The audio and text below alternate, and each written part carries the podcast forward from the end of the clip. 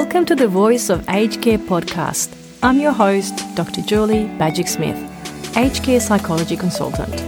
I bring my background in psychology, clinical experience, and latest research to this podcast, which is shared in stories, strategies, and solutions to the widely underestimated problem of isolation and loneliness in late life.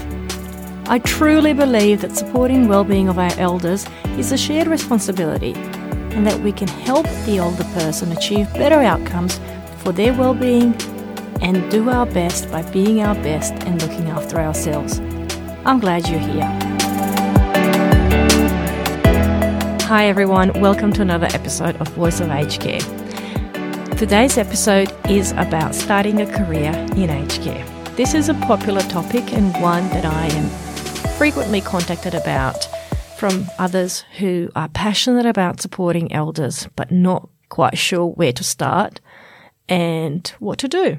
So this episode is to help those who want to make a career change or if they want to specialize in working with older people. I receive emails from people saying, I'm a carer. I want to get into aged care. I'm a health professional. I'm a psychologist. I want to do what you do.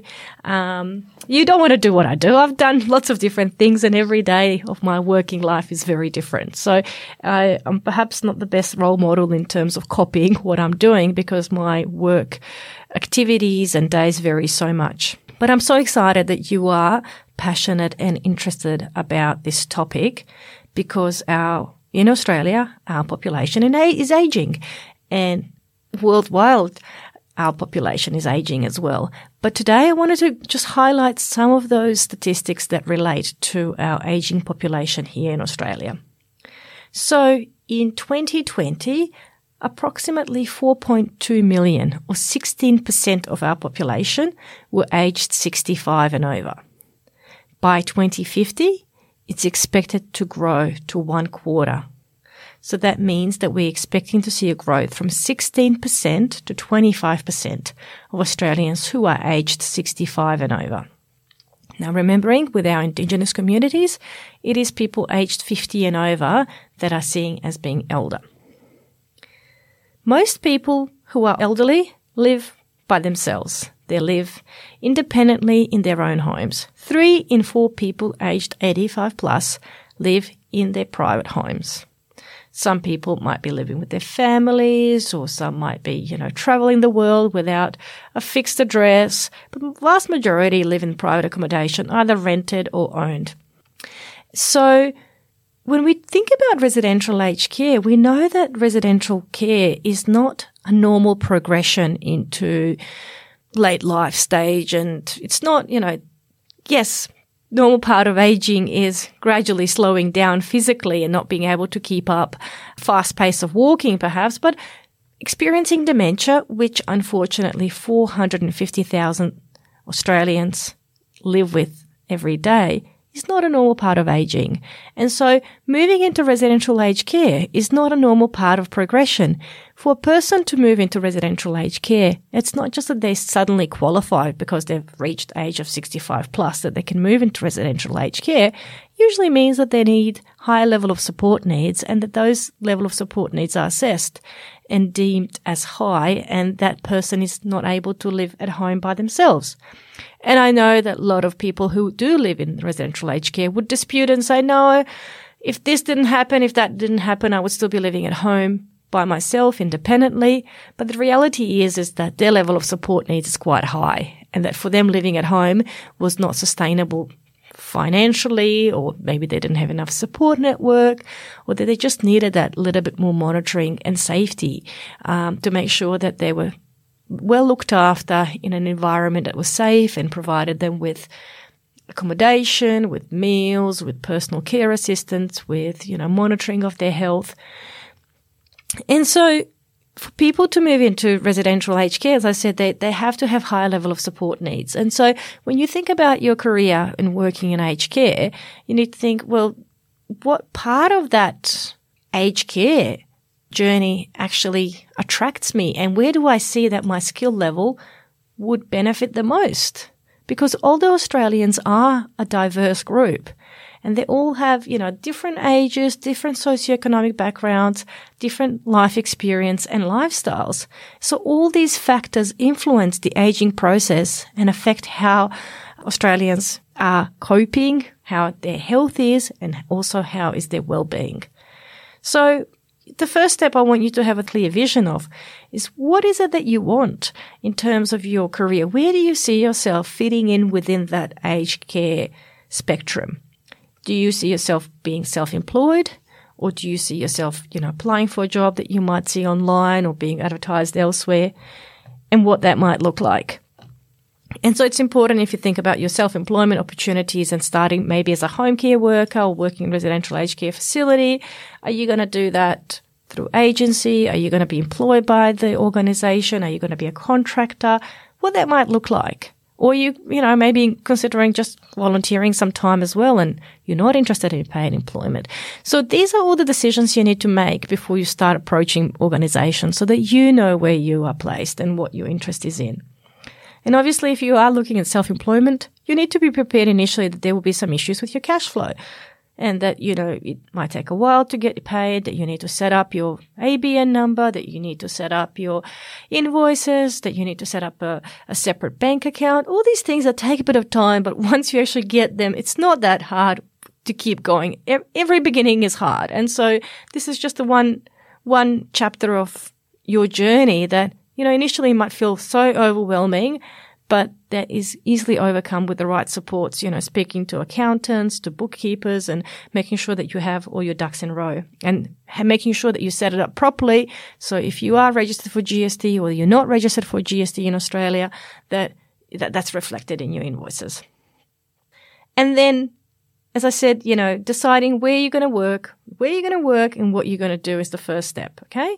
The, the next one is being prepared for the unexpected. So the reality is, is that we can be thrown into new environments and new experiences that we might not encounter.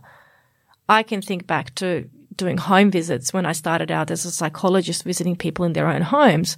You know, you come there and then maybe a person has had a medical episode or maybe they've, you know, forgotten about the appointment that they're not there and you're like, oh, I guess I'm not going to see you today. Or, you know, they might be in hospital. So there's all these, like, you have to, uh, you have to accommodate for the uncertainty and you have to accommodate that the circumstances of your client may have changed as well as that, you know, you might come and see them that they've had a bad day or they've had a setback with their health and maybe they're not presenting really well. You can see this in residential care. You can see this in, in home care environment that you, you don't know what you're going to encounter that day. And that if a person has a, a different emotional reaction to what they normally are like, that it might change in terms of what your interaction might look like on that day and also being prepared that you might have a different reactions to what you see in front of you there. So sometimes you can also be triggered by, you know, someone being emotionally distressed, someone having a, a setback with their health, or, you know, someone being in a great mood because it's their 90th or 100th birthday and, you know, might really pick you up if you had a bad day and you were stuck in traffic and you're running late. So being prepared for that as well and accommodating that is something that, um, is quite important in aged care. It's very different to an office job where you go day in and out and things seem to be, you know, quite consistent. When you work with the elderly, there is that unex- you know, unexpected element. And, you know, this is something that I've, it's taken me a while to, to work out myself as well is that sometimes you might be like, okay, um, you know, I don't know if this is going to be my last time to see this client. You might, you might not know. Sometimes you can see clients who might be in palliative care and you go, okay, well, you know, this is probably the last time I'm going to see them and you can see them again and again and again. So you really need to let go of that sense of control and being able to foresee what will come around the corner because there are a lot of surprises with aged care and sometimes people who are quite unwell might keep going for a lot longer than anyone anticipates, including their health team. And some people can quite suddenly no longer be there and we don't have any explanation as to what's going on. And I know that having spoken to a lot of people in residential care, this can be particularly triggering when they go, Oh, I've just had a couple of days off or I just finished on Friday and I come on Monday and such and such, you know, is no longer here. So how we deal and how we process unexpected events is so important. And this is what I've spoken about previously as well. It's how we deal with grief and loss. How do we deal with clients passing away? How we deal with clients moving away and, and those closures is really, really important. And so I think it's really important that I highlight it here today as well, because it is something that doesn't suddenly disappear. We need to keep on working on that skill. All right. I'm going to have a quick break and I'll be back shortly. Hello, my name is Glenda. I live in Launceston, Tasmania. I cannot recommend Julie's book, Beyond the Reluctant Move, highly enough. One sentence stayed with me. Moving into an aged care facility is not always a setback. Some individuals thrive in a residential setting, and I have found that to be true. Julie's book takes pride of place in my encouragement library. I have over 50 books and DVDs which I loan out to encourage older adults and to help people of all ages learn about aging. There are literally now thousands of books in this genre, which you could call self help in mid and later life. If you are interested in loaning or donating any books, and if you can pay postage, I will post them around Australia and I can also send you a book list. My email address is glendadaily5 at gmail.com. It's lowercase number 5 and I'd love to hear from you. All right, so today we're talking about working in aged care and where to start if you want a career in aged care, a topic that's really popular. And a lot of people have been asking me about this. And so I thought I'd record this episode because it's nice to have a reference to an important topic like this and something you can refer to. So we spoke about first couple of points, creating a clear vision of what you want. Um, number two, being prepared for the unexpected. Now I've got a few more here for you. So third point is to accept the fact that you need, you're never going to be at a level where you, with your learning journey, where you can just stop we never stop learning. And so even myself, like there's always opportunities to continue to learn, attend workshops, read books, listen to podcasts. You really need to keep up to date with latest information and practices and knowledge that is really relevant for you and for your role. So we never, never stop learning. Equip yourself with skills even if you feel that they might not be relevant. And what I mean by that is, so my background is in psychology and sometimes I still need to know things that you think, why would psychologists need to know about that? Well, it helps me understand how to best to support the person. So you might want to learn about stroke and how that impacts a person emotionally. You might need to learn about safe swallowing and there's a wonderful, wonderful educator who does a lot of work on, on that topic.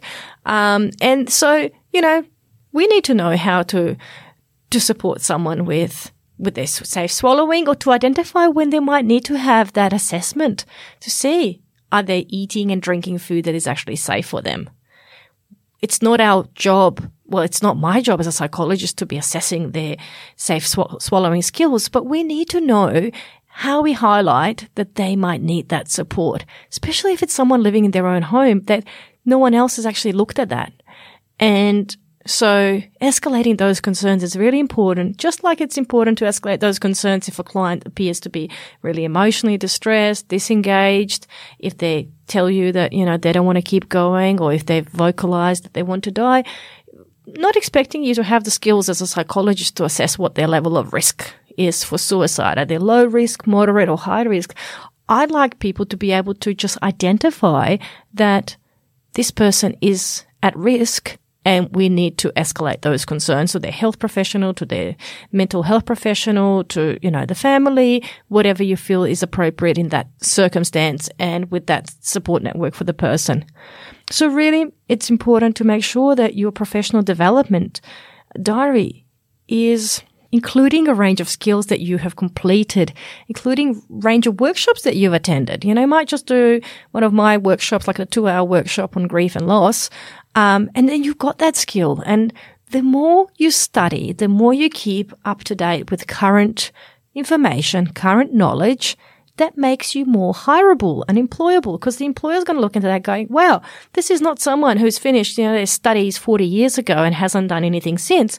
This is somebody who's actually keeping up to date and knows how to support someone in today's world and in today's, you know, they know how to escalate concerns. They know what supports are available out there.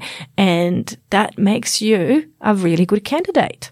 Number four, align yourself to experts so get to know who you should follow. Like get to know who you should be um, looking up on social media, on Instagram, on on Facebook. What are they talking about? What are they doing?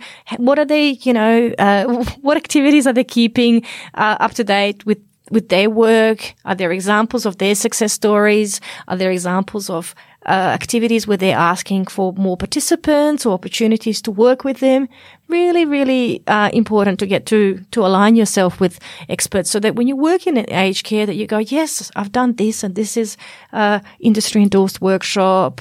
I'm following publications. I saw on LinkedIn there's a new article that's come out about um, you know dementia, and I know that there was a conference recently for Dementia Australia, and so that you your knowledge is aligned with where we are at to, uh, you know, in today's world. And so that really, you know, point three and four, train and learn and align yourself with experts. They're quite interrelatable, but one relates to you completing education and training. And the other one is also aligning yourself to the organizations and knowing what, what support is available out there that might help you and also the client that you're supporting. And then the last point I wanted to talk about is to expect some hiccups. You know, expect the best, but prepare for the worst. So sometimes, you know, you'll find some hiccups in what you're doing. It's not going to be all smooth sailing. And unfortunately, a lot of people give up on their career and on their vision for their business quite early on. They just think, oh my God, this is all too hard. It, it is quite overwhelming, especially if you're retraining or you're starting up a new business and it just can feel so much responsibilities on you. You know, if you from invoicing to your professional development to finding clients to, um, you know, building your business to marketing to, paying yourself, paying your bills. There's just so many elements to being a business owner. And even for those who work as a carers and, and just, you know, get clients, um, that they see privately, there's many aspects of your role as well. So do expect to have some hiccups as well, and do expect to have some setbacks. Setback doesn't mean that you're back at square one. It just means you might be going through a bit of a rough time at the moment. You might need to take some time off and just to recharge your batteries and um, allow yourself just to rest before you can look that that issue with a fresh set of eyes. So do expect that. I think that's part and parcel of the, of the, of the cycle of being self-employed as well. And, and, and to starting a new career. So not necessarily, you know, owning your business. You might just go like, Oh my God, this just feels really hard.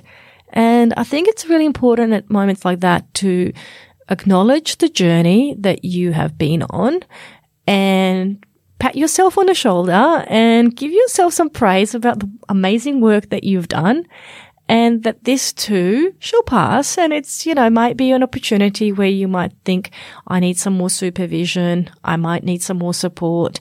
I might need to join a mentoring group. I might need to get a, um, a accountability buddy. There's all these different ways where we can connect with other people so that we do not feel as alone in our issue.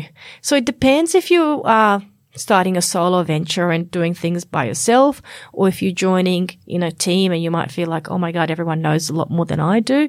It's so important that we find the right support for us and not give up and, and, and keep going and learning and adapting to support people different ways. I haven't done an, ep- an episode yet on, on hiccups that I've had over the years, but I just want you to know that things have not always been, you know, smooth sailing for me. And I've learned a lot from opportunities and experiences that I've had as well. And that brings me to, you know, where I am today. And I, I remember I was one of the first ones to start this podcast in aged care and I was like, oh my God, what am I going to talk about?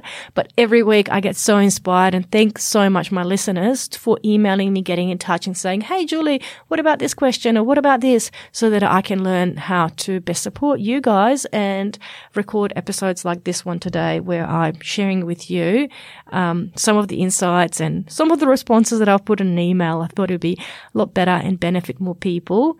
if I um, make an episode on this topic. So that's it for today. Stay safe, and I'll see you at the next episode. Bye. Well, that is another episode of the Voice of Aged Care done and dusted. Make sure you don't miss out when I release another episode by becoming a subscriber on your app of choice. And if you can, please leave a review too. I'd love to know what you think of the podcast and what you'd like to hear in the future. Now, the next thing you need to do is go straight over to wisecare.com.au forward slash resources and check out my latest resources you can download for free. It could be a book chapter, 20 strategies to boost engagement with elders, or my most popular resource, 5 Facts About Me worksheet. You'll be sure to find them all there. wisecare.com.au forward slash resources. I'll see you at the next episode.